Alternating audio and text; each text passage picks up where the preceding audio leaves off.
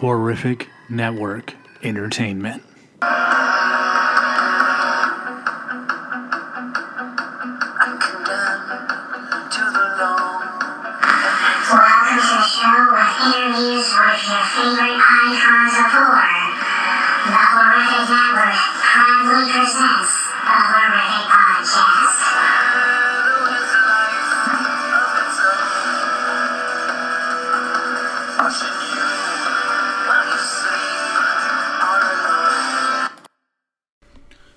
Welcome back, everybody, to another horrific podcast. Hope you all had a great Easter weekend. We are definitely moving and shaking this Thursday. Get ready for round two of halfway to Halloween announcements, guest announcements, I should say. Uh, halfway to Halloween, man, is our online convention, all centered around being able to uh, raise funds, support, have uh, a great time with you guys, but also be able to um, raise funds for Hunters Against Hate. So far, this is who we have announced, but we are hopeful that we are going to be able to have uh, a lot more announced uh, here in. Well, I'm not even hopeful that we're going to have a lot more announced. I know we're going to have a lot more announced this week, uh, but this is what we have announced thus far. We have Snack and Flick Podcast. Fast Pass with Us podcast vlogger, YouTube creators. You have wanted to determine who your your top HHN icon is. We're going to do that as Horrific Championship Wrestling gives you the battle of the Horror Nights icons. That is going to be a big time fun time.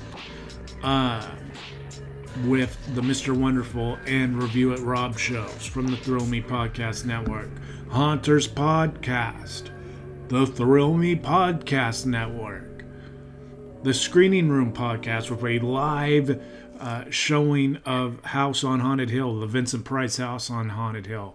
Higby Horror Hunt is back and they have a huge announcement regarding their uh, hunt season for 2022 artist 8-Bit Nick is going to be doing a demonstration, an art demo for his works and how he does his works. We're going to be doing a a uh, preview of Christmas Cards from Hell, our new film coming out later this year. Author, actor, film festival judge Josh Milliken will be with us vertical talent agency owner, CEO, and uh, one half of the producing team, promotion team of Sinister Creature Con. Brian Jones is going to be with us. Actress, host, content creator, director, Michelle Nesk is going to be with us. Director Sean Heights is going to be with us. Makeup effects artist Joe Castro going to be with us. Actress Brooke Lewis Bella's going to be with us. So that is what we have announced so far. Right now, uh, on Thursday, we have another slew of guest announcements coming, and I gotta tell you, man, round two, just as good as round one. This event is gonna be stacked. May 20th, through the 22nd here, a uh, little uh, over 30 days away. Cannot wait. Today, my guest, Christian Davis, composer, movie composer. Uh, we had a really cool conversation with Christian, man. He is doing uh, his latest work, The Nameless Days, uh, is a really crazy horror film. Creeped me out has a really cool story attached to it that also creeped me out. And uh, yeah, man, I think that Christian really puts a a big time um, big time you know look at where we are with nameless days and with um, just working on film composing music all of that is brought to you uh, by christian here as he really lets us into everything that goes on with that process and his process so without further ado, you know, news and uh, housekeeping and all that such is a little light this week just because we are gearing up for halfway to Halloween. We, you know, we really are getting ready for it. So, yeah, enjoy Christian Davis. Go watch The Nameless Days. I say that like three times during this interview because it is a really good movie. And yeah, here it is, man. All right, gang. If you know me, if you've watched our show, which if you're watching this, you probably do, and you have, you know I love a good horror movie about uh, things coming back from the dead, so to speak. And this new movie that we are going to talk about, which is now available called Nameless Days, takes that premise and really adds the uh, isolation and desperation factor to it. But according to the uh, Mayan calendar, there is a select number of days that the uh, the uh, evil spirits can return to Earth, and they do in this film, and it's done pretty damn well, in my opinion. And today, to talk about it, Nameless Days, we have composer with us, Christian Davis. Christian, how you doing, man? Pretty good, thanks. Happy to be here. Um, this movie, right before we started recording, I actually you know had mentioned uh, one of the directors, Andrew uh, Mecham, and his partner Matthew Whedon. Andrew came on, uh, you know, six, seven months ago, maybe a little bit longer, to talk about his film Behind You, which was creepy. You composed that. Now you guys go on to this next feature, Nameless Days. Um, totally different feeling horror film, where Behind You was, you know, centered inside that house and stuff, and this one the the demon our monster spirit combination of the three is uh, terrorizing and uh, harvesting on uh, the um, people trying to cross the border from Mexico into Texas. Uh, the trailer, which did you compose the music for the trailer too? Um, I didn't. I, I that's usually a different different job. Someone else usually does the trailer. I was just going to say, sounds completely different from the actual movie, mm-hmm. uh, but it does kind of highlight for you if you check out the trailer on YouTube or anywhere the basic premise that you know this this beast, this monster comes back for a certain amount of time, and it happens to come back out of uh, this cave esque dwelling that is on that border, and all these people are crossing the border, and they are choosing. Uh, this layer of sorts is kind of a route and uh, it does not go so well for them and then we we get to meet our main antagonist and uh, our i should say our main protagonist we meet our main antagonist but uh, our main uh, uh, protagonist nicole ali um, i'm gonna butcher her last name um, I guess it's mine, yeah. Leondes and uh, Charles Halford as Charlie, who plays her dad. And really, this becomes uh, a movie of survival and stuff as they're trying to basically outlast the outlast the allotted amount of time that this monster is uh, killing people. But I liked it because the tonality that you chose as the composer, it progressively made me feel more and more uneasy. Like you weren't really reliant on like those sharp, like stinger rooms or any of that to really get the scare. You were really, I guess the the score of this movie felt very atmospheric and complementary to what was happening. So congratulations, man. Yeah, thank you. Yeah, I know it would definitely, you know, first you know the first talks with Andrew and and Matt was you know we always talk about well what what do you what do you want the score to be right like like talk to me about their vision, right? And and they said just kind of they said I want to be sparse, totally different than behind you, right? Behind you, as you mentioned, was like kind of like a, a, haunted house type of thing, right? There was the spirit in the house, and it was very traditional. The, the, the film and the score was very orchestral, lots of like you know you know dissonance and jump scares and, and, then this one is like no this one is exact opposite this one's got to be sparse and and and desolate and minimal we don't we don't want it to feel traditional in any way right and so um just kind of the way they shot it too they, they shot it with these big you know you feel like you're in the middle of nowhere right these big desert landscapes and and and and just nothing around um and and i try to do my best to kind of create some sort of you know um, just uneasy atmosphere throughout the whole thing.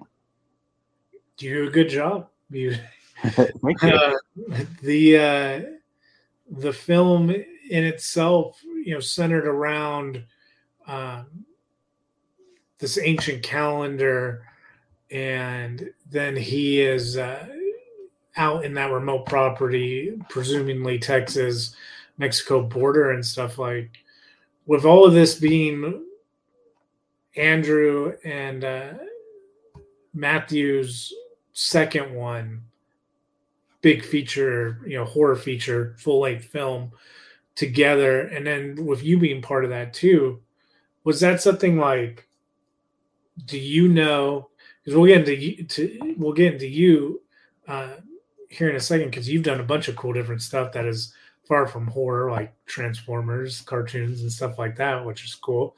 But uh, from a horror fan when I was in in film school and the shorts and stuff that I've made, I've always wanted to kind of do one of each some subgenre of horror too. And now having had them and now you on the show, and it is a completely different subgenre of horror.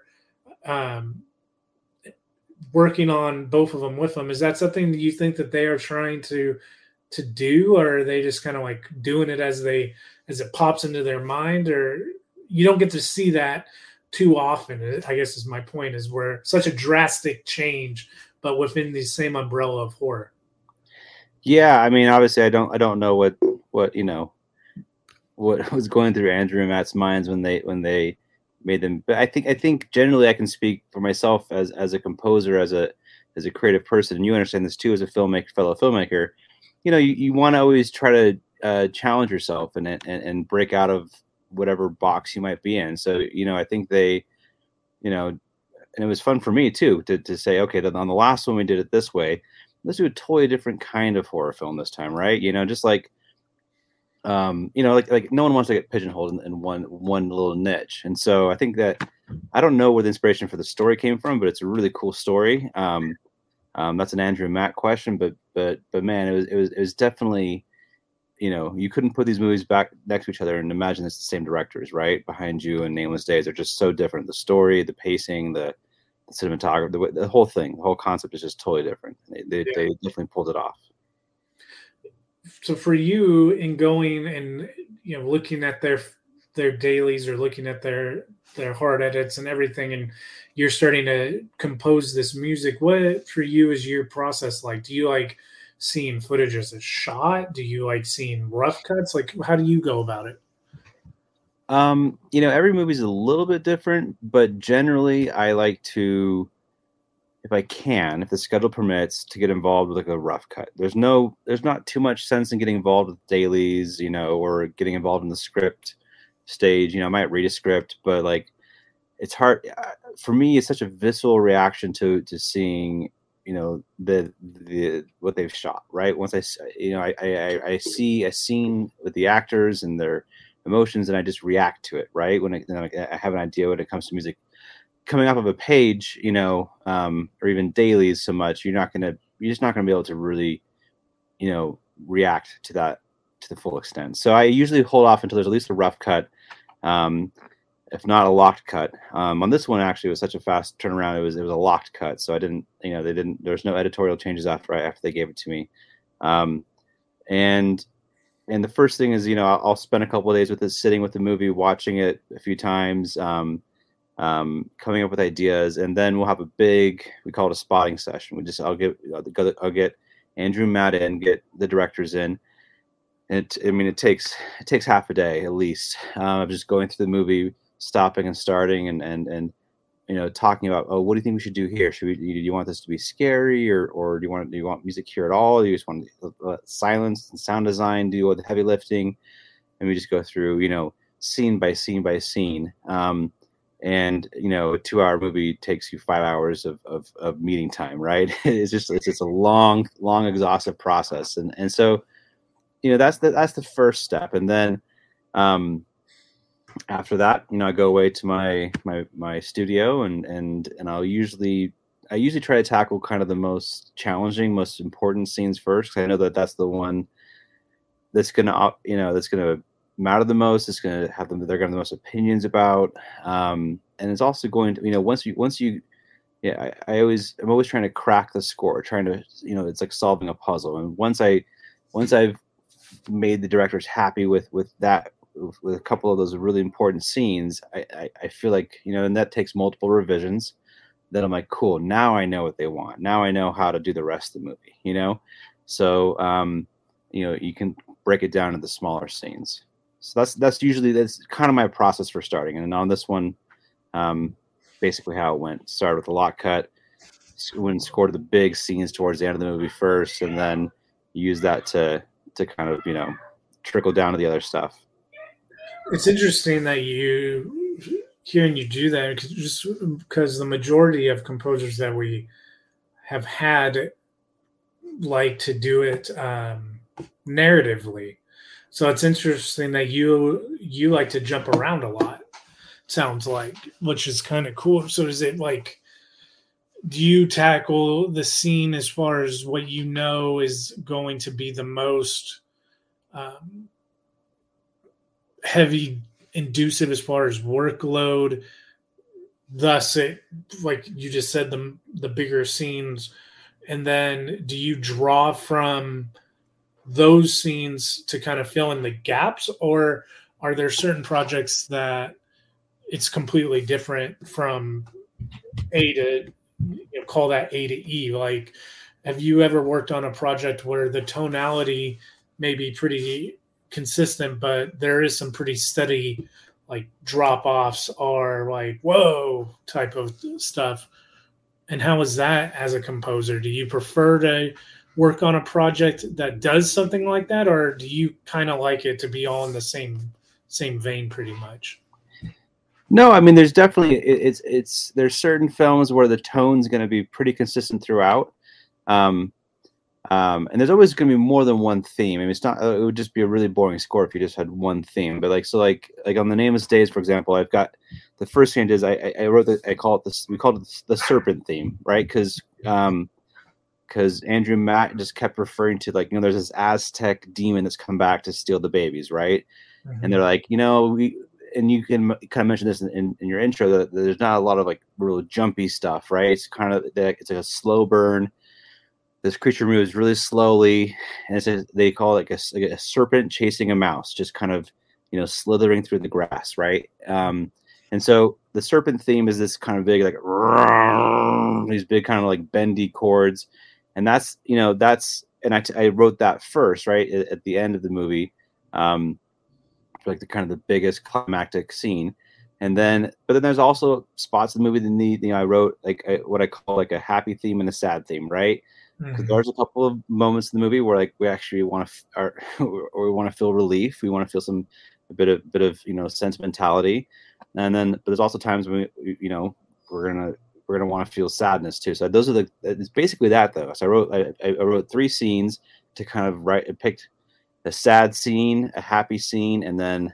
the serpent, you know, the scary scene, right? To kind of get my my my my main three three themes down, and then um, and yeah, you know, it's interesting.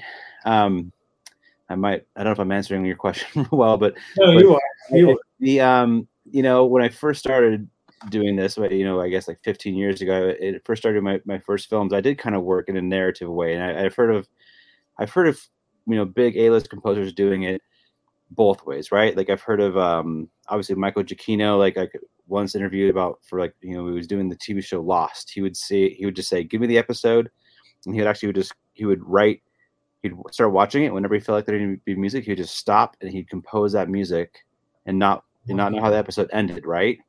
Um, and and that's a very narrative way, you know, chronological way of, of scoring an episode or scoring a film. You know, um, uh, um, which I think can work really well.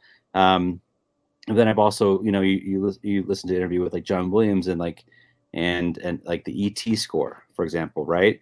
You know, like like, like the the very end of the movie is when all the themes come together. He's been hinting at these these these all these these musical motifs throughout the entire movie, and then finally when they take flight, it's like boom, there it is, right? So like he he kind of worked from the back, he started at the end in in mind, and then and then worked forwards, right? Um, so so and I so I have found I've tried it both ways. For me, I generally like the, the John Williams way that to start with the end or start with the kind of biggest, the media scenes first, because they're going to give you the most to to to compose with and and and you know you're gonna have the most to say in those scenes. And then it, then it's a, i find a lot easier to kind of score the smaller scenes um that you know because they'll be they'll be informed by what you all the work you've done on the, the bigger scenes if that if that makes sense. No it does. And my my next thing i was going to ask you is you know one of the the parts of your score that kind of stood out where there were certain scenes with her, with her and her dad. With her dad is definitely like a tragic hero type figure. Like his wife left him. Their single dad living on this ranch um, doesn't get along with his brother doing his best to be a good dad to his daughter. But uh, the night that you know he's kind of dr- drinking uh, too much when he finds out that his daughter's got plans to move to California, and there's like this really subtle music in the beginning, like when her and her dad are having these exchanges, that you as a cat like if you're a casual movie fan because once you go to film school, you never watch it the same way again. right. Um, it's like one of those like some of those the music like casual movie fan you may not even notice it but as someone who's had to use like temp music and royalty free stuff for assignments mm-hmm. and having teachers say like put music in even if they're just doing something like there needs to be something there and there absolutely always does like because you'll if there's nothing there you're automatically going to notice it. But if it's the right amount and it's like the right, I guess, pitch to the to the score, like it's almost there, and you don't even notice it until you're like really like processing everything your mind is taking in. Stuff like that compared to your serpent theme where it's like shit's hitting the fan. like where like what do you like composing um and if it's the same it's the same but i was going to say what do you get like more of a kick out of doing? Is it like that subtle stuff that you know that not everyone may not even notice just because they're so enthralled in the scene? Or do you like that like no here comes this freaking demon and she's coming to harvest you and here's mm-hmm. the theme that accompanies that? Yeah. Um i mean i definitely um um man you know like like like the the ironic thing here's here's the, the first thing i'll say is that like ironically sometimes the smallest stuff is yeah. just as hard as the huge bombastic stuff right? Yeah. Because like like like eh, you know practicing that restraint and and and, and like and like like I, i'm pretty confident I'm, I'm trying to remember correctly with, with that kind of that, that cue between her and her dad um it's like actually it's track three i think it's track three on the um the album on this coming out uh tomorrow called drunk and sober is the name, the name, name of the track. Um anyway um so man I, I i scored that one the first time way bigger right? Uh, a lot more emotion going on like probably like some i don't know some strings and pianos. I had a bunch of stuff and andrew andrew and matt were like no no strip it down strip it down right? And so you have to kind of like go into to what which is like just a couple of things playing instead of a dozen things. Um and so i'll spend almost as much time thinking about that and, and working on those small cues.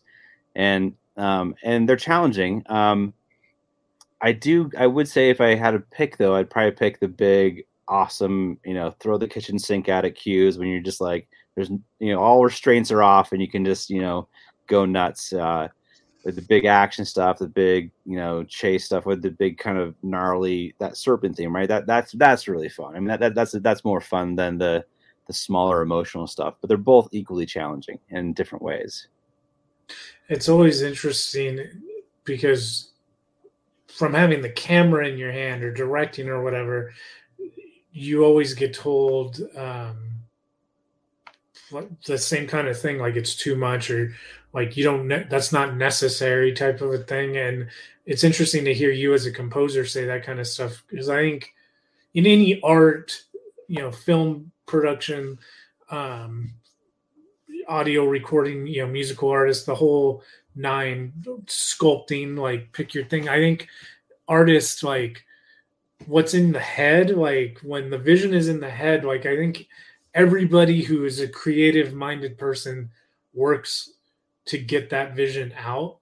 And sometimes the vision in the head may not convey itself as well as like 70% of that vision is like an A plus to someone whose vision that is not versus the creator of of said vision are maybe looking at it like damn i only got like 70% of my what i wanted it to be but at the same time everybody else is like no this is exactly what we need yeah, yeah. I mean, that's definitely right. I mean, there's, and well, as as you know, on a film, it's such a collaborative process, right? Like, like you know, my it's not the Christian Davis show, so yeah.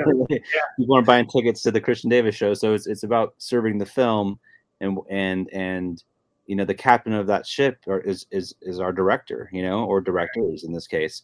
And so so yeah, so I mean, same thing with honestly with with the with with the serpent theme as well. Uh, that one, the final thing you, you're hearing is probably like like the fifth revision because like that again, I started off with too much going on, you know.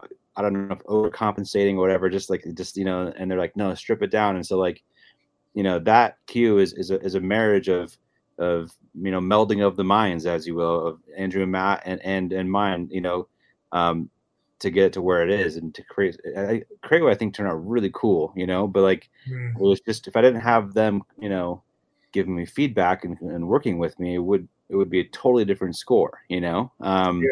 And and and so sometimes like right, seventy percent is enough, and and and my hundred percent had to you know had to then strip it down to seventy percent to get it to where they wanted it to be, and kind of meeting in the middle um, I mean, maybe they would have had it had it be even even more subtle and more sparse than what I had, but kind of that meeting in the middle, I think, was a nice a nice place to, to land for sure. Well, as the consumer, as the just casual movie horror fan, uh, I would say, yeah, it, it was rad as hell.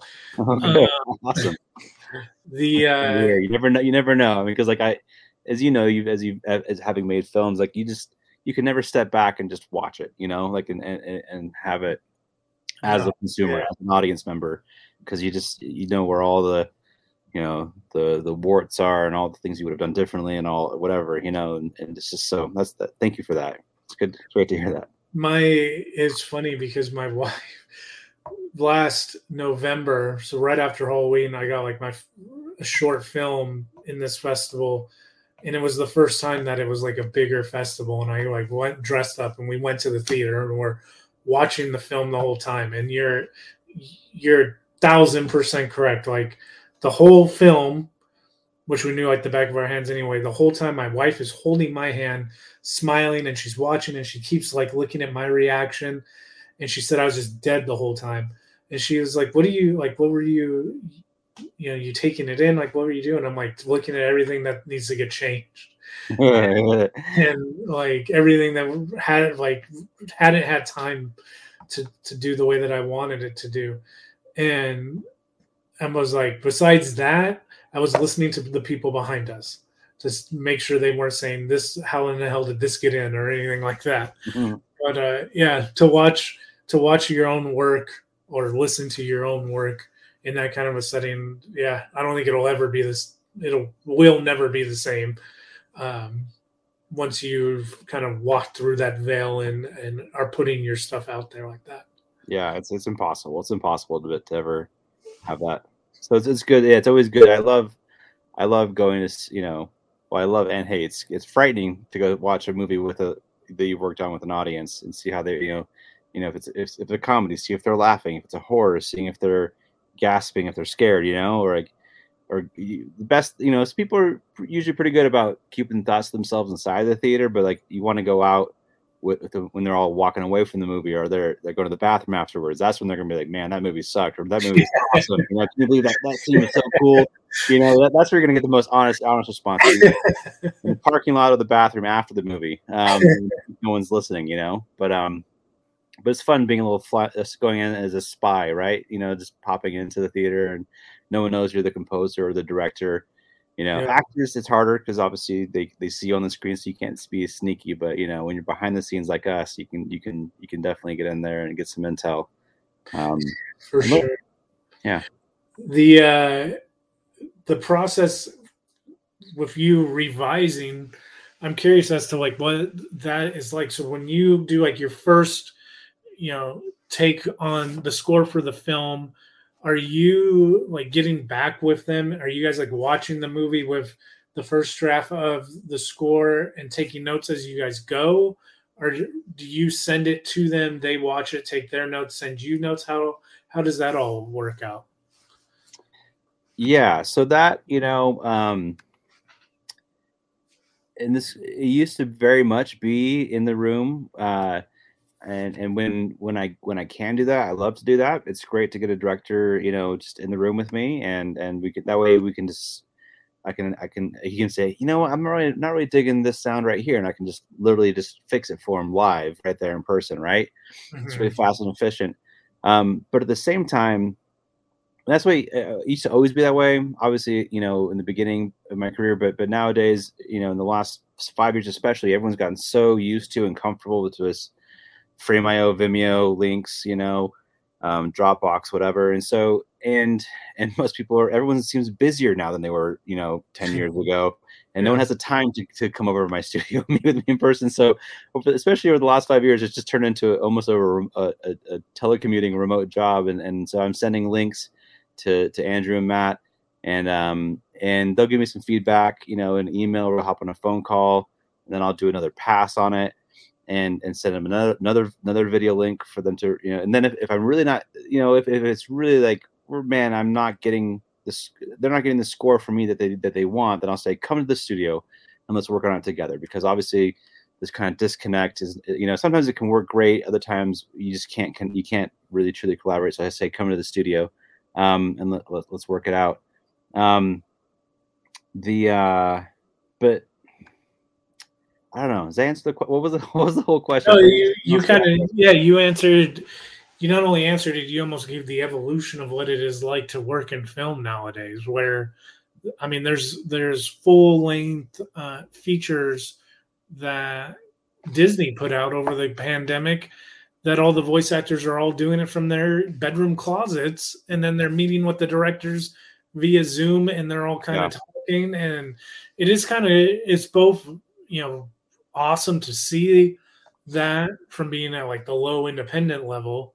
Like, hey man, like no more and I was telling them on the thing we're working like right now, I'm like, hey, like the guys that are at the highest level are still dealing with the aftermath of the last couple years as far as they're now taking some of the things that they have learned as far as the the what was looked at uh, by people that I graduated with, with like the unfortunate circumstance, and they're using it to better their just overall production and some of it into practice. And I think that if you're able to do that remotely and get it, then all the more power to you. But I do agree with you. There's something to be said that when you're looking at footage in a room together, uh, I think that the the feeding of the energy of the room is a, definitely something that benefits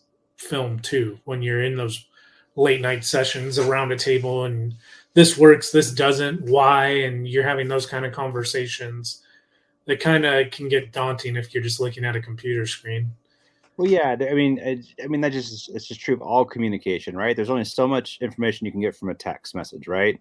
Yeah. There's so much information you can get. You can get, that much more from a phone call uh, or a Zoom, and then there's it, the the highest level of human communication is you're in the person. You can there's you can actually like sense their body language, you know, like because they might not may, the director might not want to tell the composer that he hates the cue. he's like it's totally wrong. So he's gonna say he's gonna use words of like, well, it's just not totally there. I, I like it, I like it, I like it, but you know, and then they're kind of beating around the bush, and then I can say, you know what, I think this cue, I can I can react to that and say this cue's totally wrong.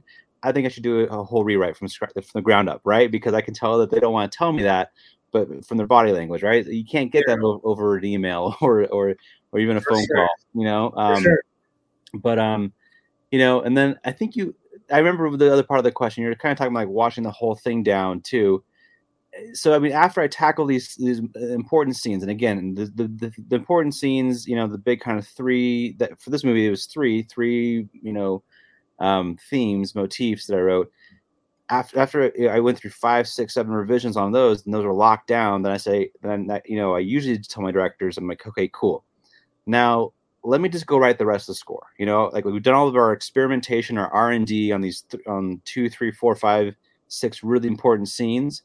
Now let me just write the whole film, so we can kind of we've done this micro thing. Now let's go macro, and then we can sit, and then I'll send that to them, and and we can actually just we can, we can see how the whole movie feels. And we're gonna have a lot of then we're gonna have a lot of you know feedback on oh this cue is too long this cue is too short.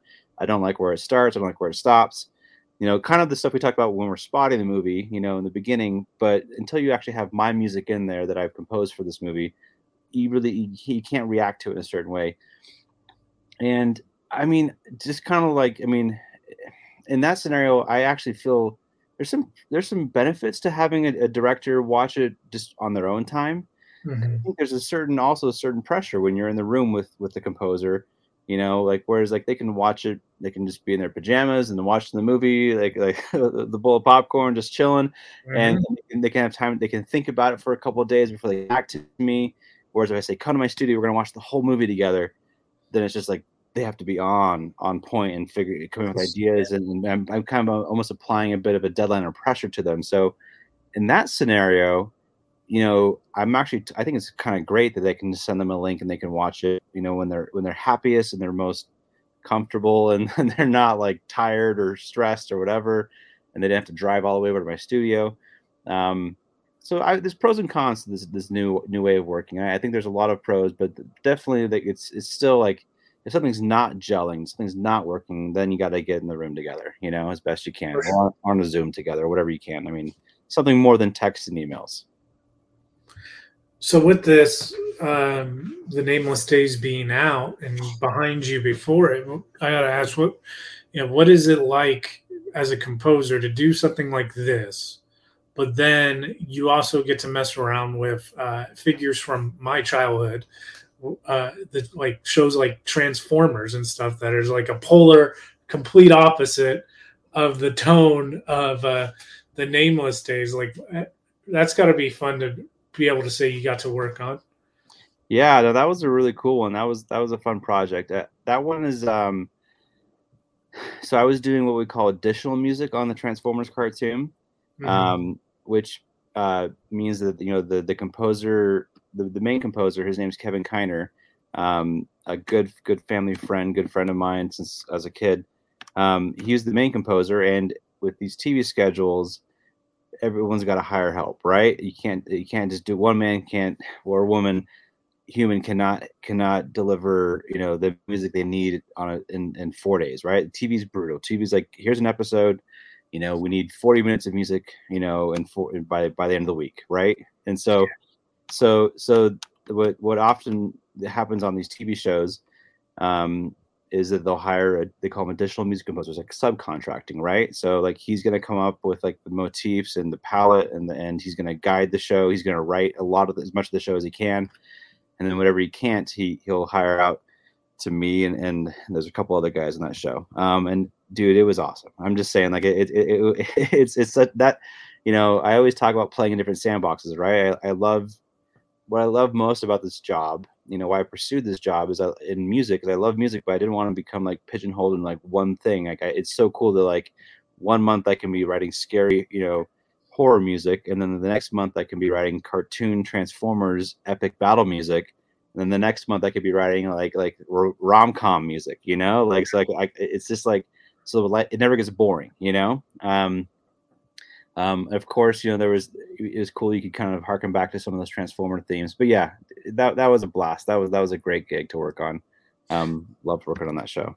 Is there a certain genre? Is you just a fan, a movie fan, TV fan? What is your favorite uh, thing to watch when you're not trying to compose for it? Just to sit with your bowl of popcorn and chill out. um it's you know I um if I I don't have a favorite genre, but it's just it depends on the day. Like I'm like today's been a rough day. I need some comedy, you know, like I need something light. Or today's like, or or sometimes, ironically, today's been a, a stressful day, and I need something, something, you know, brutal. On, yeah, brutal. Like I like give me, give me something, you know, something serious and heavy. I don't. Know, it's weird how like I don't know how I what I want to watch, but like, um, but I mean, just like yeah, I mean, some nights it's it's it's drama, it's thriller. Some nights it's it's horror. Some nights it's comedy. It's just it's just I, I love it all. It's it's hard to pick a favorite genre. You're a well-rounded movie fan, just like your uh, your filmography. Yeah, yeah, no, I mean that, that's the thing because like I've spent like you know like as I said before, why I love why I love this job and why I got into this because like I'm grinding on like on like scary horror music for like you know six weeks. The last thing i want to do after that is just do another horror movie. Like i i almost never re- repeat genres back to back. It's like you know i, I did like the nameless days and then I, what did i do after that? I did a christmas movie. And, then, and, then, i did a kid adventure movie kind of like a, a chronicles of narnia type thing you know with like like big orchestral fanfares. And then you know um next up for me starting next week is like i'm doing another like thriller you know so it's just like nice. Just because you spend so much time you know uh when you're you get so deep you spend so many hundreds of hours on these on these movies in that one kind of film it's just it's just like I can't imagine just jumping right into another one. You know, I, I, don't know if I have any good ideas. Honestly, that's that's part of it too. Is like by jumping to a different genre, it's like cool now it's fresh again. It's fresh. It's like a it's like a reboot, um, musically and sonically for my brain. Um, but but yeah, that's that's it's kind of I guess my my viewing habits and my my work habits both revolve around constant change. You know. What's your obviously the size of the film or show affects it immensely. You talked about the the uh, pace in which television works like four days later we need the score of you know transformers episode 2.7 what have you. That rapid like fast-paced work environment. Um, what is the time that it takes you to compose a movie? Feature length. Yeah so so movies um generally four to eight weeks. Um, i like six weeks if i can get it you know, the more time the better. But but about you know anywhere from one month to two months. Um, um, I was just asking. I'm I'm asking you that because I was having a debate with a buddy that I work with over. He was geeked out over hearing that Mandalorian season three just wrapped, thinking that it was going to come out in like June, and I just laughed at him. no, there's so much post. There's editing, VFX, sound, music. Um, but yeah, like to I would say your answer out of the composers I've gotten to talk to that like a month to two month somewhere in there seems to be like the average. That six week mark you said that seems to be the mean of the of the equation. Most yeah. people seem like they like that time period. I've done some movies like in two weeks, wow. and like, and I mean, it's not it's not something I aspire to. Um, but basically like they came to me and, and they needed a score in two weeks and then they're like we'll give you no notes. There's no you, you just do your thing. Like, like you just do your thing whatever it is what it is. Because it, it, was a tv movie it was the, that christmas movie i was just telling you about. That was last fall i did that and like it was just like yeah this thing's on this thing airs in three weeks. We have two weeks to do a score. Just crank something out. And like, you know, it's not you're not going to do your best music, you know, in Yeah. two weeks. But the only way to get that done is just to, is for it to just not be a collaborative thing, not you know whatever. And and and I actually think it turned out pretty good uh, considering the, the time frame. I mean, now if you're doing a bigger movie, I mean, here's here's the difference between like like TV, low budget films and TV and and big budget films, right? Um, you know, uh, at the beginning of my career as an assistant for you know for Rupert Gregson Williams, and like we mostly worked on Adam Sandler comedies, but on those Adam Sandler, Sandler comedies, they're eighty million dollar movies. You know, like we would, um, you know, we would spend three months on like a just the smallest little bit of comedy score because like they were edited. They're trying so many things. Like they, when they have that much money on the line, you know, or you're dealing with like a two hundred million dollar blockbuster, they're Yeah. going to be they're to do a hundred test screenings. They're going to recut everything. Like they're just going to pick it apart because they're going to they have to nail it because so much money's on the line, and they're going to do, you know, like the final mix of a movie will be at least two weeks. You know, if not maybe four weeks. Like a movie like Dune or something like one of those kinds of movies. They spend, I guarantee, they spend at least like a month, you know, just doing the final mix. Like Zimmer delivered his score, and the sound guys delivered all their sound design, and they just spent weeks and weeks and weeks, just like you know, just just fine tuning, finessing that thing so it's perfect. It's, it's an amazing movie, right? So there's, you know, and I'm sure that Zimmer spent way more than six weeks on that score. You know, like he probably spent, you know, months and months because like such an important movie, such so much is on the line. There's so much money involved. You might spend, you know, four, five, six months on a movie like that. You know, I mean, um, Sure. you might you might get involved way early too. I mean, it's just, but so it, it ranges all the way from you know spending six months on a movie, a year on a movie, who knows, on the biggest movies, to spending two weeks or four days on an episode of television, right? Four days uh, to deliver an hour long episode of television. I mean, like that that's that's the that's the crazy extremes of of the life of a composer. Well, this film is definitely one that uh, is rewatchable. Dope monster, good story, um, and in the end, uh, the thing that complements it very, very well is again your score, man. So, Oh, congratulations. Um, where can everybody kind of keep track of what you've got going on, what you got coming out? You mentioned that thriller. Where can everybody keep tabs? Yeah.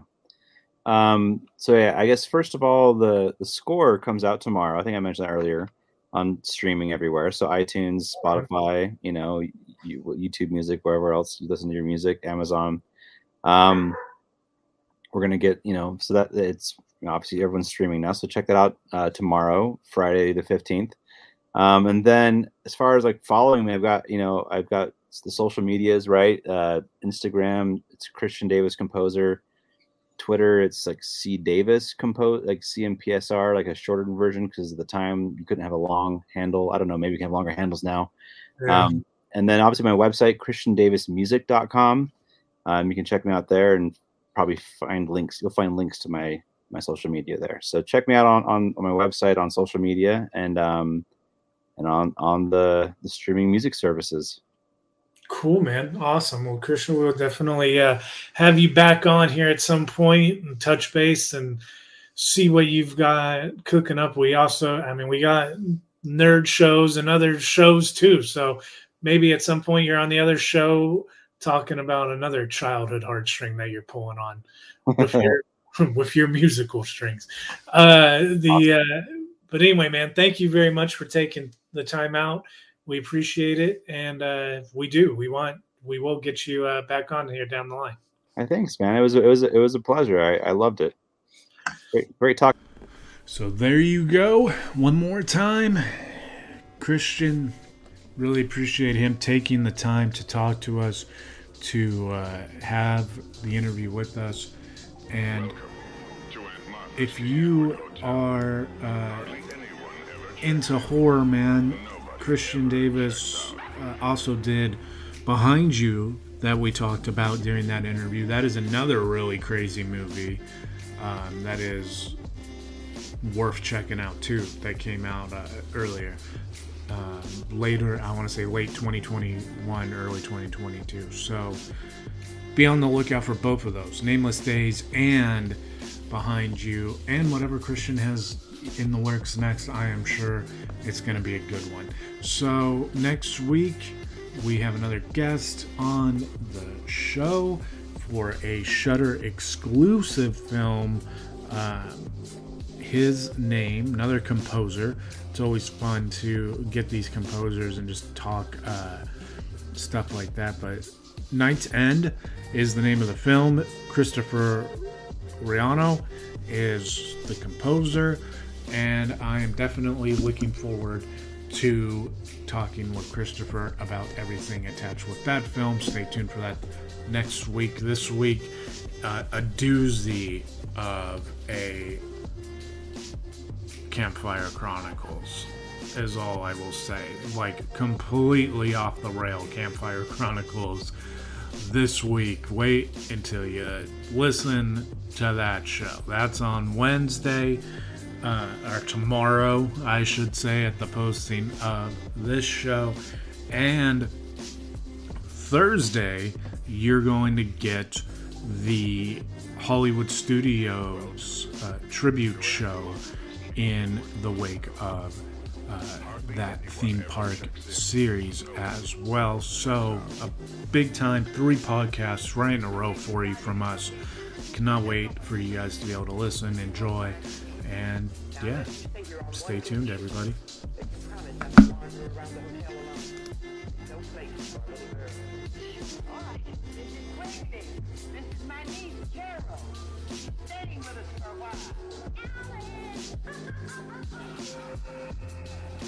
Behind each door, there's a private server.